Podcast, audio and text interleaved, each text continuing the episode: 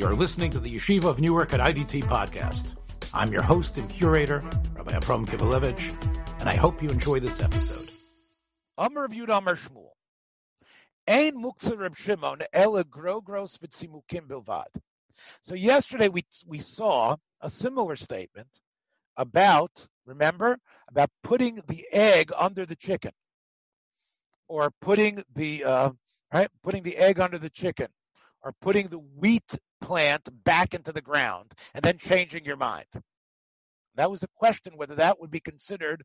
That was an example where Rab Shimon believes it's muktzah, because that was the question, because he's already pushed it out. Now there he pushes it out in a way that it's starting also to become, if he waits long enough, he won't be able to eat it. And it's going to actually start becoming a plant. Here, what's going on? A similar situation. Grogeris vitzimukim. Figs and, and, and grapes. You're trying to make figs and grapes. Well, here's the way it works. They're nice and juicy and ready to eat, but you don't have an you you you won't be able to eat them all. In order for this not to be a waste, you need to be able to plant it. I'm sorry, to dry it. And by drying it, it will able to be last through the winter. That's the purpose here. So therefore, what's going on?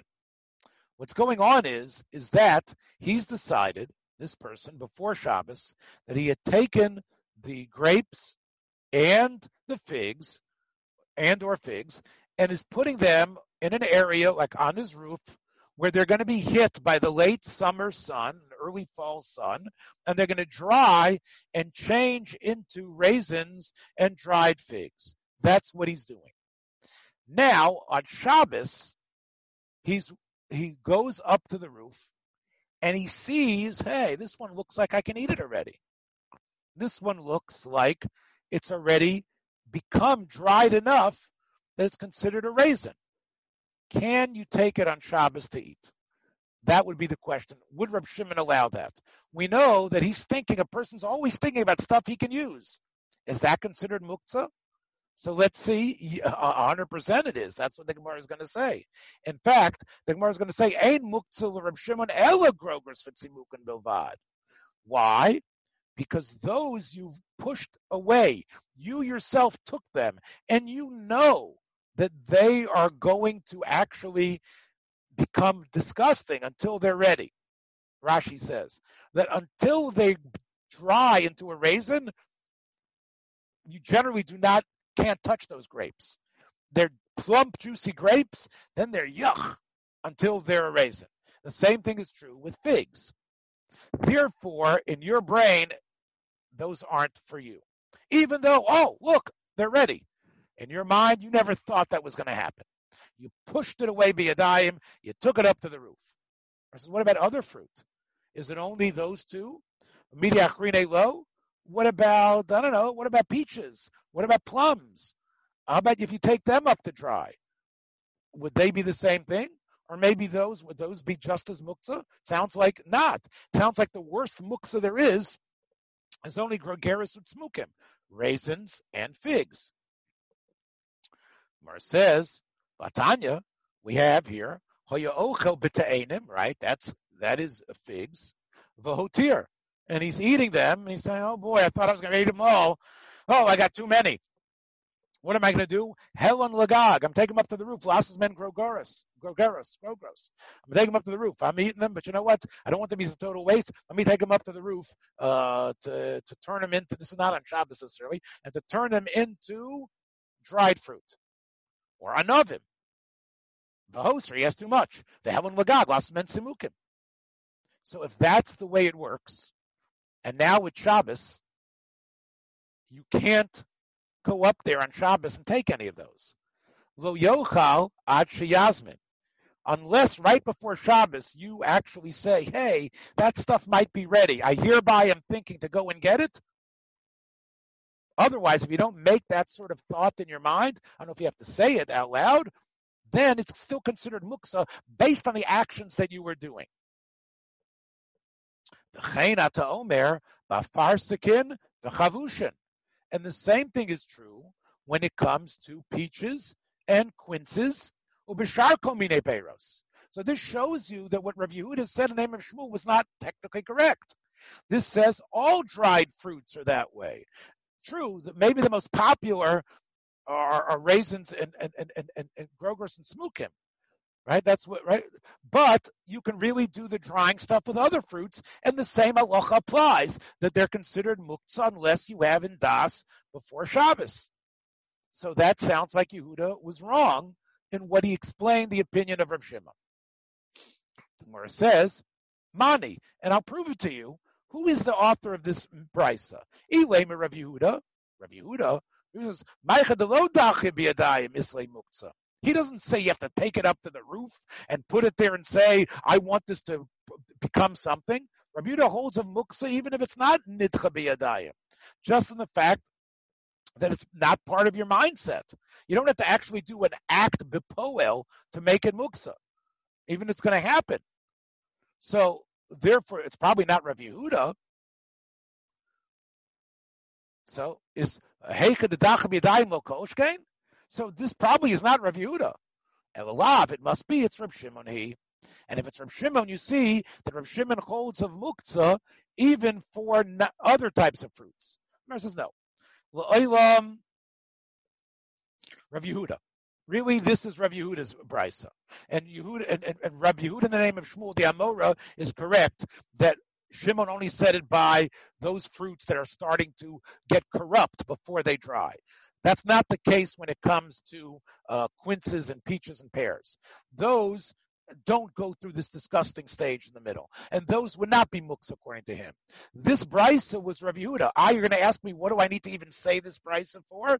I, we know Rav Yehuda says stuff becomes muksa uh, even if you don't push it off and take it to the roof and say, I don't want it. Because over here, Kivin the Ka'achil I might think that this was not a buy, this was not a farmer with malice aforethought, that he's thinking, hey, this is the stuff I'm going to put away. He really was eating it. And, and therefore you see that this is only the leftovers from his big snack that he was having with his buddies. So therefore you might have thought the placing on the roof was always with the, oh, maybe I'm going to eat it. It didn't come with a measured idea that I'm going to place this on the roof. It happened because, oh, I have so much stuff. Let me put it up on the roof. But you see the guy's involved in his, in, in his, in his stomach in terms of eating. So maybe Rav Yehuda would allow it in this case, even without a special kavana. The kamash milan. That look, you didn't just put him on the windowsill. You went up to the roof. Even the heaven lagag asuche. But we don't have any proof that this was from Shimon. Boiner Shimon bar Rebbe Merebi. Rebbe's son asked him the following question.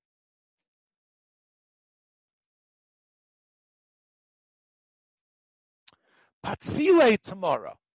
What is what's patzile tomorrow? Rashi tells us tomorrow manil kotim kodim bishulan. These are a type of date that generally have a problem if they stay on the tree. If they stay on the tree, they really don't. I don't know why. It's a, a an anomaly of nature. They don't really ever become good and edible. The only thing you need, the way you deal with these tomorrow are you pick them before they start to ripen.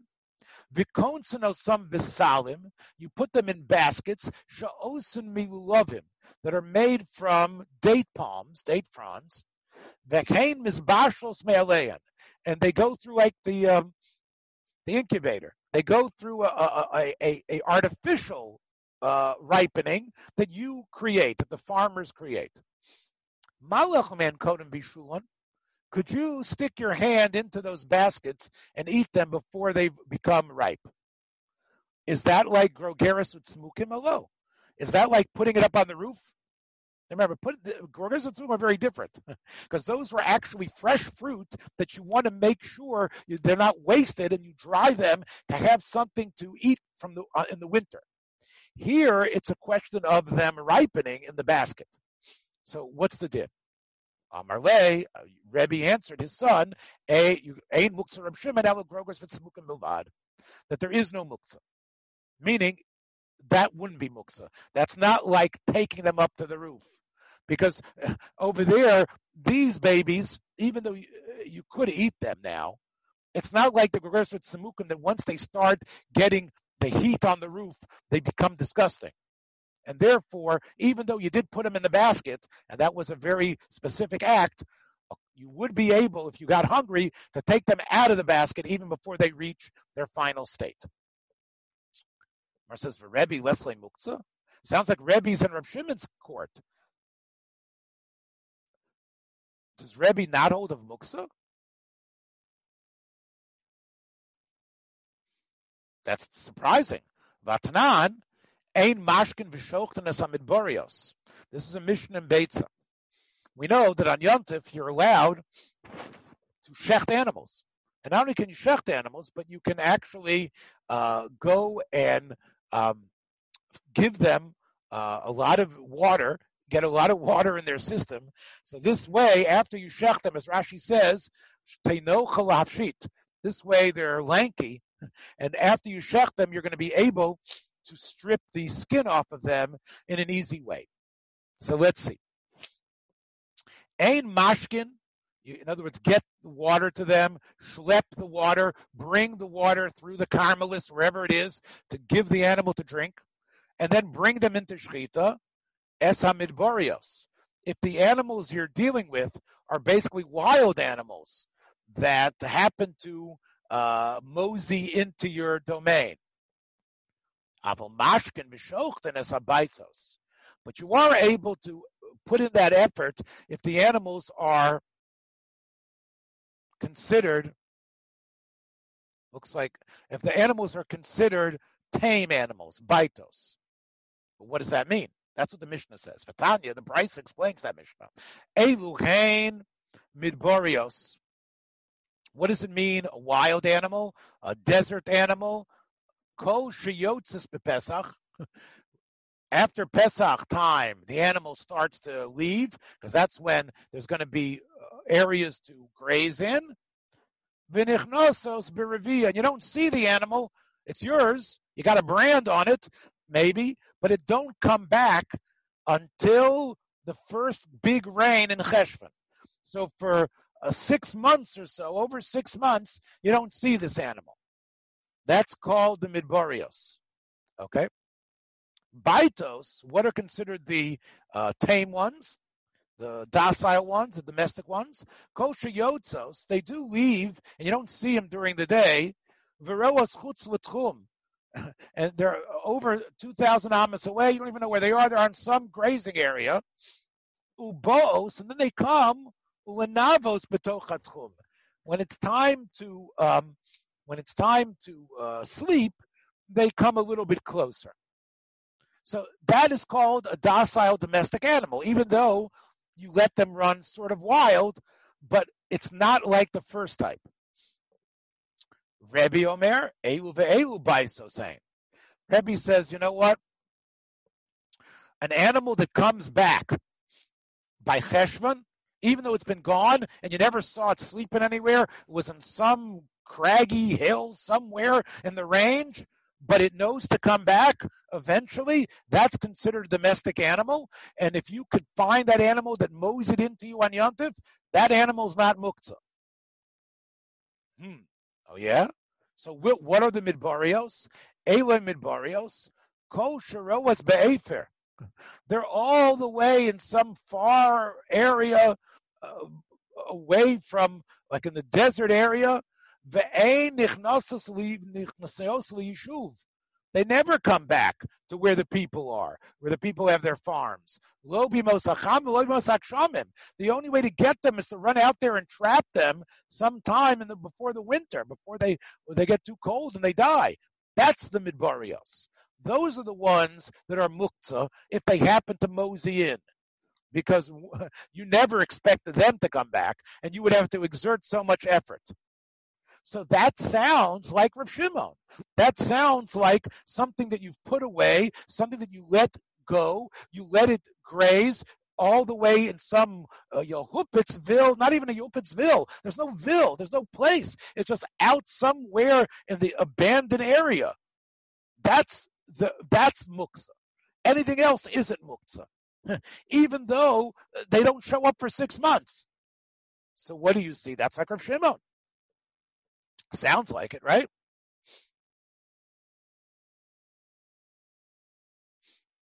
Right? The Gemara says, Rebbe, well, one second, hold on. I, I, I, I jumped the gun. At the beginning, the Gemara thought that that sounds not like Rav Shimon, because it sounds like you can't keep the animal even though you own it when it moseys in. The Gemara's answer is what I just said. The Gemara says, say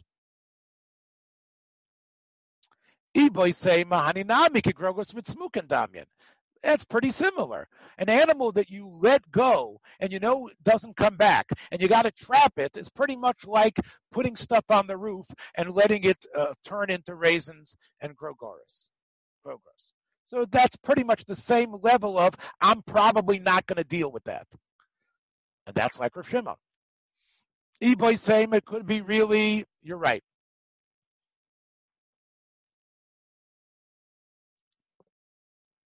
With of the Rav Shimon Kamerle. When Rebbe said by the Patzile tomorrow, when he talked about the stuff in the baskets, his son was asking him according to Rav Shimon. Yehuda Hanasi himself held maybe like the other Rabbi Yehuda that there is a din muksa. But when someone asks you a question about Rav Shimon, that's what he answered. But it's not that he holds like Rav Shimon. It could be it's true. From the Mishnah and Beitza, you see from the Brisa on the Mishnah and Beitza, you see that according to Rebbe, that he holds of muksa. And that's why he doesn't let the animal that you own that Moses back in incredibly from the hinterlands to be to shecht, because he holds of muksa. But when his son asked him, he was asking him, he was answering him according to Rav Shimon Shita. That's the second answer. Now we have a third answer. The third answer is really you see from the private conversation Rebbe had with Rav Shimon, his son, with, with, with, with his son, that he holds like Rav Shimon Batana, and that really he doesn't hold of Muksa. So why was he getting involved in that brisa in the Mishnah and Beitza? Because he was saying, "L'divrayim the Rabbanon He decided that he needed to speak to the brisa people who said the definition of what's considered um, domestic and what's considered wild. He says, Lididi, Leslie Mukta Listen, to me, this Mishnah isn't even relevant. Because to me, even the wild animal, the, the midbarios, if it moseys in, you can now take it and shecht it and give it the water on Yontif. Liditchu, I know you guys hold of Muksa, but Odili Mias, the Yotzes Bepesach, V'nichnosas Berevia, the ones that seem to have a homing instinct and to come back, even though they were gone for those many months. But since you see they come in on their own, shouldn't they be considered non-muksa all the time? Because you see that's their nature. That's what he was saying. At least them you should be moted to me. I hold there's no such thing as muksa at all. But even this you shouldn't hold as muksa because you see the nature of this animal. Rabbanan Amri well, those are called midbarius ninu. We still consider that midbarius because hey, they're not around. They're not sleeping within the tulum. We don't. We're not exactly sure where they are. They only come back six months from now. That's considered out of bounds, and that's the machlokas Rebbe with the rabbanon. He's saying I don't muksa at all, but I don't understand your opinion of muksa. I said, listen, because you don't understand it because we hold that's considered midbarios. Amar Rabbi Rav Chanan Rabbi Yochanan Amru Halacha Ki Rab Shimon. Rabbi Yochanan said that in the yeshiva we paskin like Shimon. Rabbi Rav Chanan is a student of Rabbi Yochanan. He said Rabbi Yochanan is on the record Amru Halacha Ki Rab Shimon. That sounds like Rabbi Yochanan. It's like Shimon. Umi Amar Rabbi Yochanan Hachi. Is that so? V'ha boy mineyahu saba kravia, v'amrile saravia, or maybe saruya. good, good um, name for the uh, good friend of mine from the Syrian community, saruya. But anyway, I think it's saravaya. Is it kravia or saravia? One of the, it was either old man kravia or old man saravia. They asked from Rabbi Yochanan the following question. Kina shel tarnagolis, you have a cage where the where you've put your chickens in, like in Perdue land, right? Like their their cages are really um, uh, inhumane. But let's say you have a cage where you got your chicken there, Ma'ulatel Tule b'Shabbos. They asked Rabbi Yochanan, "Can I move this thing?" Amar Le, is it muksa? He says, yeah, "Of course." Klum You know what that thing is for? That thing is for animals. That's for animals to be in. Animals are muksa. This is like an extension of the animal. You can't use it. So what do you see? That Rabbi Yochanan holds of muksa, right? He says you can't even you can't move the animal cage. Gemara says one second. on the ispe efroach. We're talking about that there's a dead chick in there. And since there's a dead chick in there, that's why Rabbi Yochanan felt that it was muktzah. There wouldn't be a dead chicken there. Maybe Rabbi Yochanan, as we say, holds like Rabbi Shimon. But over here, even Rabbi Shimon, even Rabbi Yochanan's in Rabbi Shimon's camp, a dead chick that's in there, you didn't expect that chick to die, or did you? but the, once the dead chick is there, there it's a problem. Now Rashi says, why is it a problem? Can't you just think, hey, that I could I could give that chick to I could call the dog in and give the chick to the dog. So Rashi says the lochazi meichal leklovim. Lochazi meichal. You can't eat it because it's dead. Leklovim nami lochazi. Why? Because Avagav Dam Reb Shimon Machatchanis on Klovim. Even if Shimon says that if an animal dies on Shabbos, you're allowed to take a big knife and cut it up for your dog. Hani misukenes. That's if you knew the animal was on its last legs. Abu brea lo, bria lo. But if it was a healthy animal, Rav Shimon admits that that's muksa if it dies on Shabbos. Because it's true, you think of everything you can eat, but you don't think of what everything your dog can eat. And therefore, you didn't have it in mind for your dog to eat that animal. So when the animal or the chick, you thought that chick was going to be yours. Vaya froach shemes b'Shabbos, you didn't have das on it to give it to your dog. So now that it's an nevela because it died without shechita, it now be, it now becomes usher, and the area and, and, and what it contained in, just like we talk, we talked about the uh, the candle that was burning. The whole candle is is, is muktzah while it's burning, while this dead chick is inside the uh, uh, is inside the kluv, is inside the, the trap, inside the nest. You can't move it. That's what we're trying to say. Rav Shimon would would hold that way.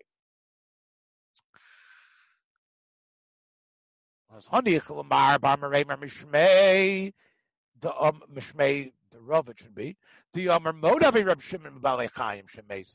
Shasurin. That would fit good according to the opinion according to Rab Shimon. He doesn't have mind, as we saw in Rashi. He doesn't have mind for dogs. He only has mind for people, and therefore this is only roy for a dog now, and it becomes muksa. But there's an opinion that holds Ma'abrei to Rabbi Yosef Shmei the Rava. The Rab Shimon Balechayim Shemesu. Shein Mutarim doesn't have to be a, a, a. That even if it was something that was nice and healthy and it dies, it's not Muksa. So why is this Efroach, that dead Efroach, why does it create a problem for the cage? You can always just call the dog in and have the dog come and, and have the dog come and eat it. So therefore, according to Rav Shimon, it should not be considered muksa. So the Gemara says. Aha. In other words, basically what we're talking about is that it's a dead chick inside of its shell. A dead chick inside of the shell is a problem because the dog can't eat it. the dog is not going to crack his teeth on the shell. That's why it's so muksa that even Reb Shimon would admit, and that was the case when they asked Rabbi Yochanan, the old old man Kravia asked Rabbi Yochanan, that's the case it was talking about. It was a dead Efroach inside the shell. Okay. So the Gemara says, no, I'm sorry. Gemara says one second.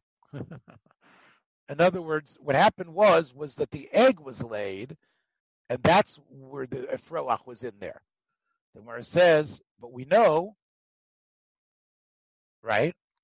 Hachmiskinim b'di'isbei beitza. Gemara says, the uh, beitza?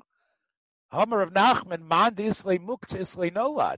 The lesle muktzah, lesle nolad. An egg itself is not a problem. Because even though it wasn't there from before Yontif, or before Shabbos, according to Reb Shimon, the egg's not muktzah. So the Gemara says, no, what we mean is that there's an egg that was laid before with the Afroach in it. The Isbe Beitzes Afroach. Ki also Rabbi Yitzhak Rabbi Yosef from Rabbi Yochanan. When Rabbi Yitzhak Rabbi Yosef said, you know what, you had a psak that you said Rabbi Yochanan from Rabbi Shimon, you got Rabbi Yochanan wrong. Halacha ka Rabbi Yehuda. It's a like Rabbi Yehuda. And therefore, you don't have to say the case of they asked him about the the the the, the chicken cage was with this case with the dead egg in it, the egg which had the uh, the the afroach uh, dead inside. You don't have to say any of those answers. Rav Yochanan holds like Rav Yehuda. Rav Shua ben Levi, another great uh, Amora from Eretz Yisrael, he's the one that holds like Rav Shimon.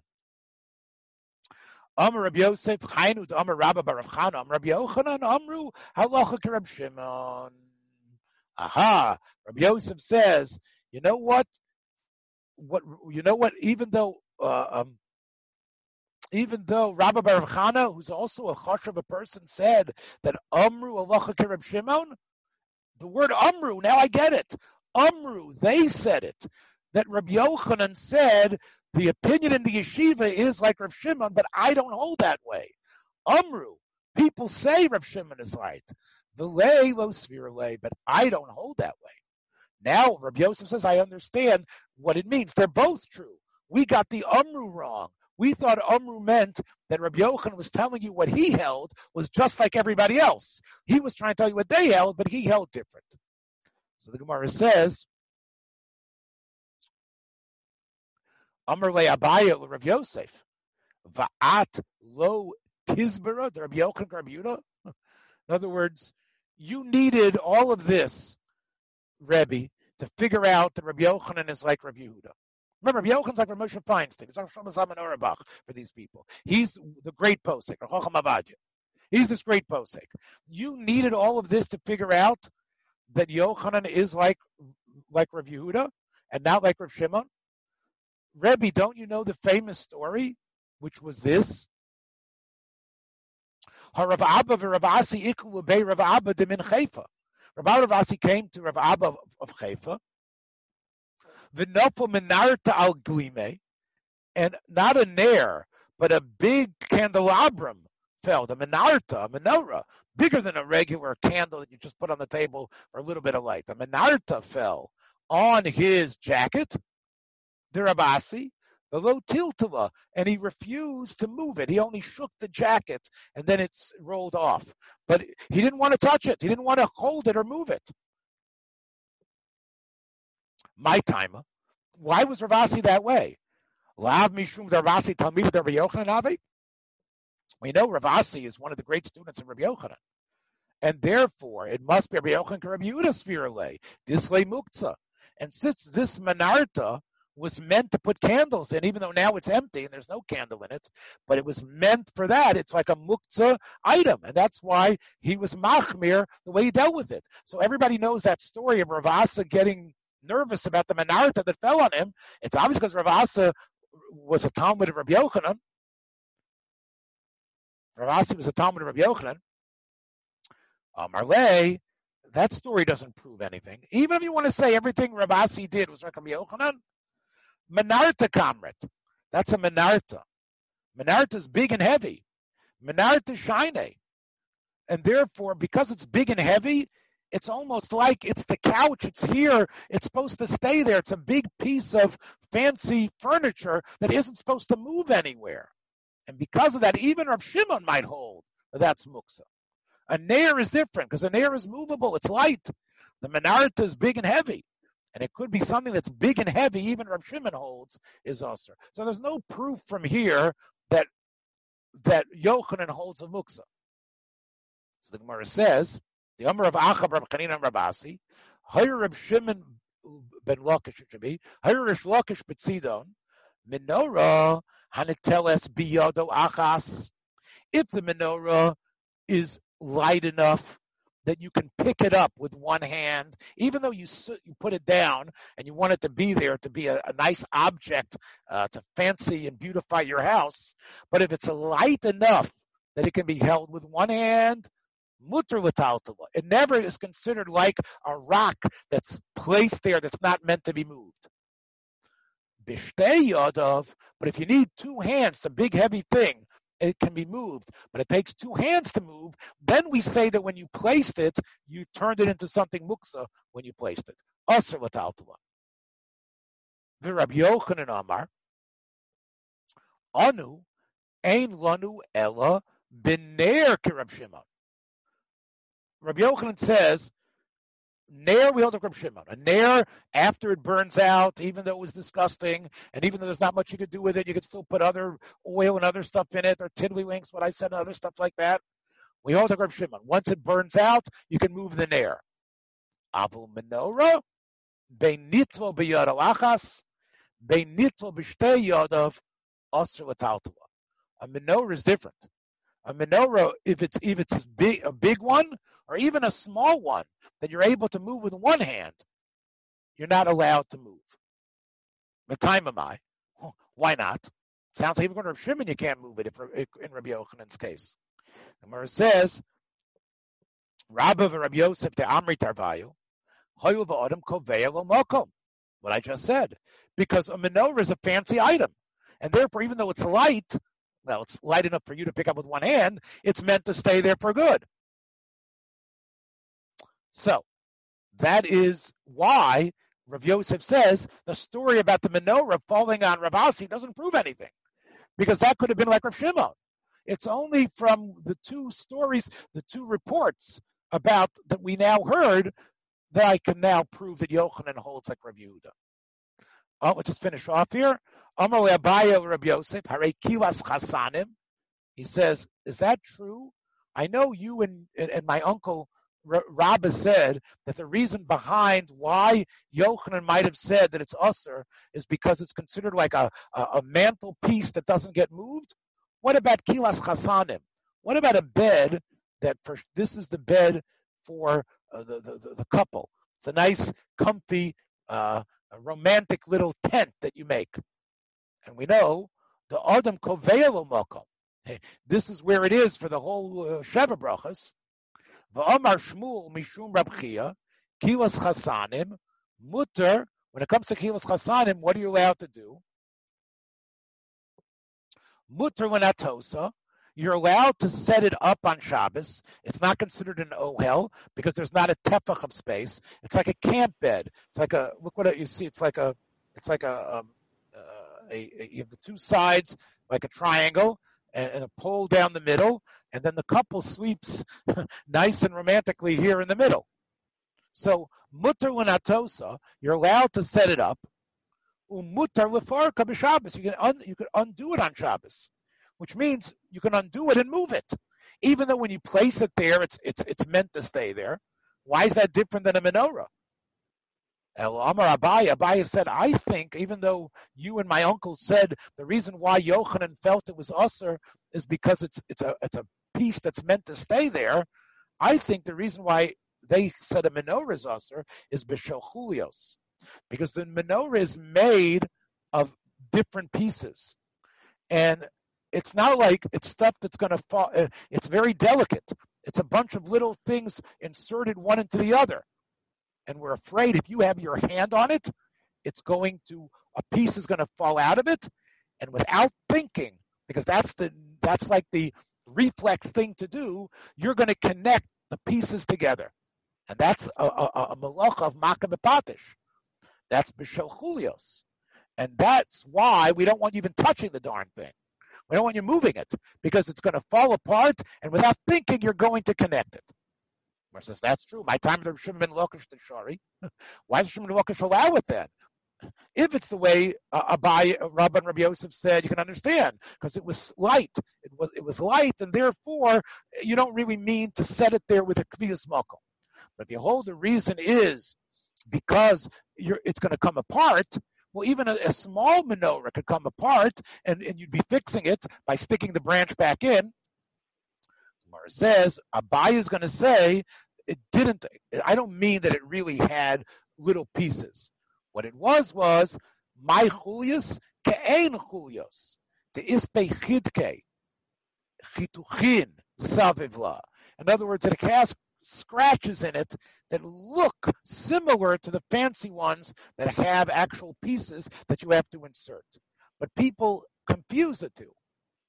Hilkach, when it comes to chulios, one that actually has the branches that you actually connect and you interconnect them, which is a, a, a malach of binyan if you reconnect it on Shabbos. Bein Gedola Bein Katana Surah. Chazal don't want you touching either of them. They created a muksa for you because they're afraid that it's going to fall apart and you're going to do a malacha without thinking. That's like a muksa machmas iser. Gedolanami, if it's a big one, the ispe chidke, that it has these grooves in it, so it sort of looks like that. So there, once we made the gzera on the big menorah, Abaya says, gzera atu gedola uh, the chulios. So it's only when it's a big one we say, oh, that looks like the big one. Whereas the small one, it generally doesn't have chidke in it anyway. The small ones usually don't have any grooves in it. So usually there's no reason to make a xera to another one. Yochanan felt that even so, this one had grooves, and therefore you should not move that. Whereas Rosh Lakish says the xera did not include it. Let's see the words inside. This was a small menorah, Rabbi said, that you could lift with one hand, but it had grooves in it. Right? Rashi says chidke, just to show you, chituchin savevle. Dome. It looks like one that has real branches that actually interconnect and can be taken out and put back in. Mandachazi, if someone sees you, he thinks it's actually like the, the, the ones that are made of prakim, they're made of various pieces that are put together. But that's the question. Mar Savar Gazrinon, Umar Savar Lo Gazrinon. And that thanks for joining us for another episode from the Yeshiva of Newark at IDT Podcast. Be sure to subscribe on your favorite podcast app so you don't miss a single episode.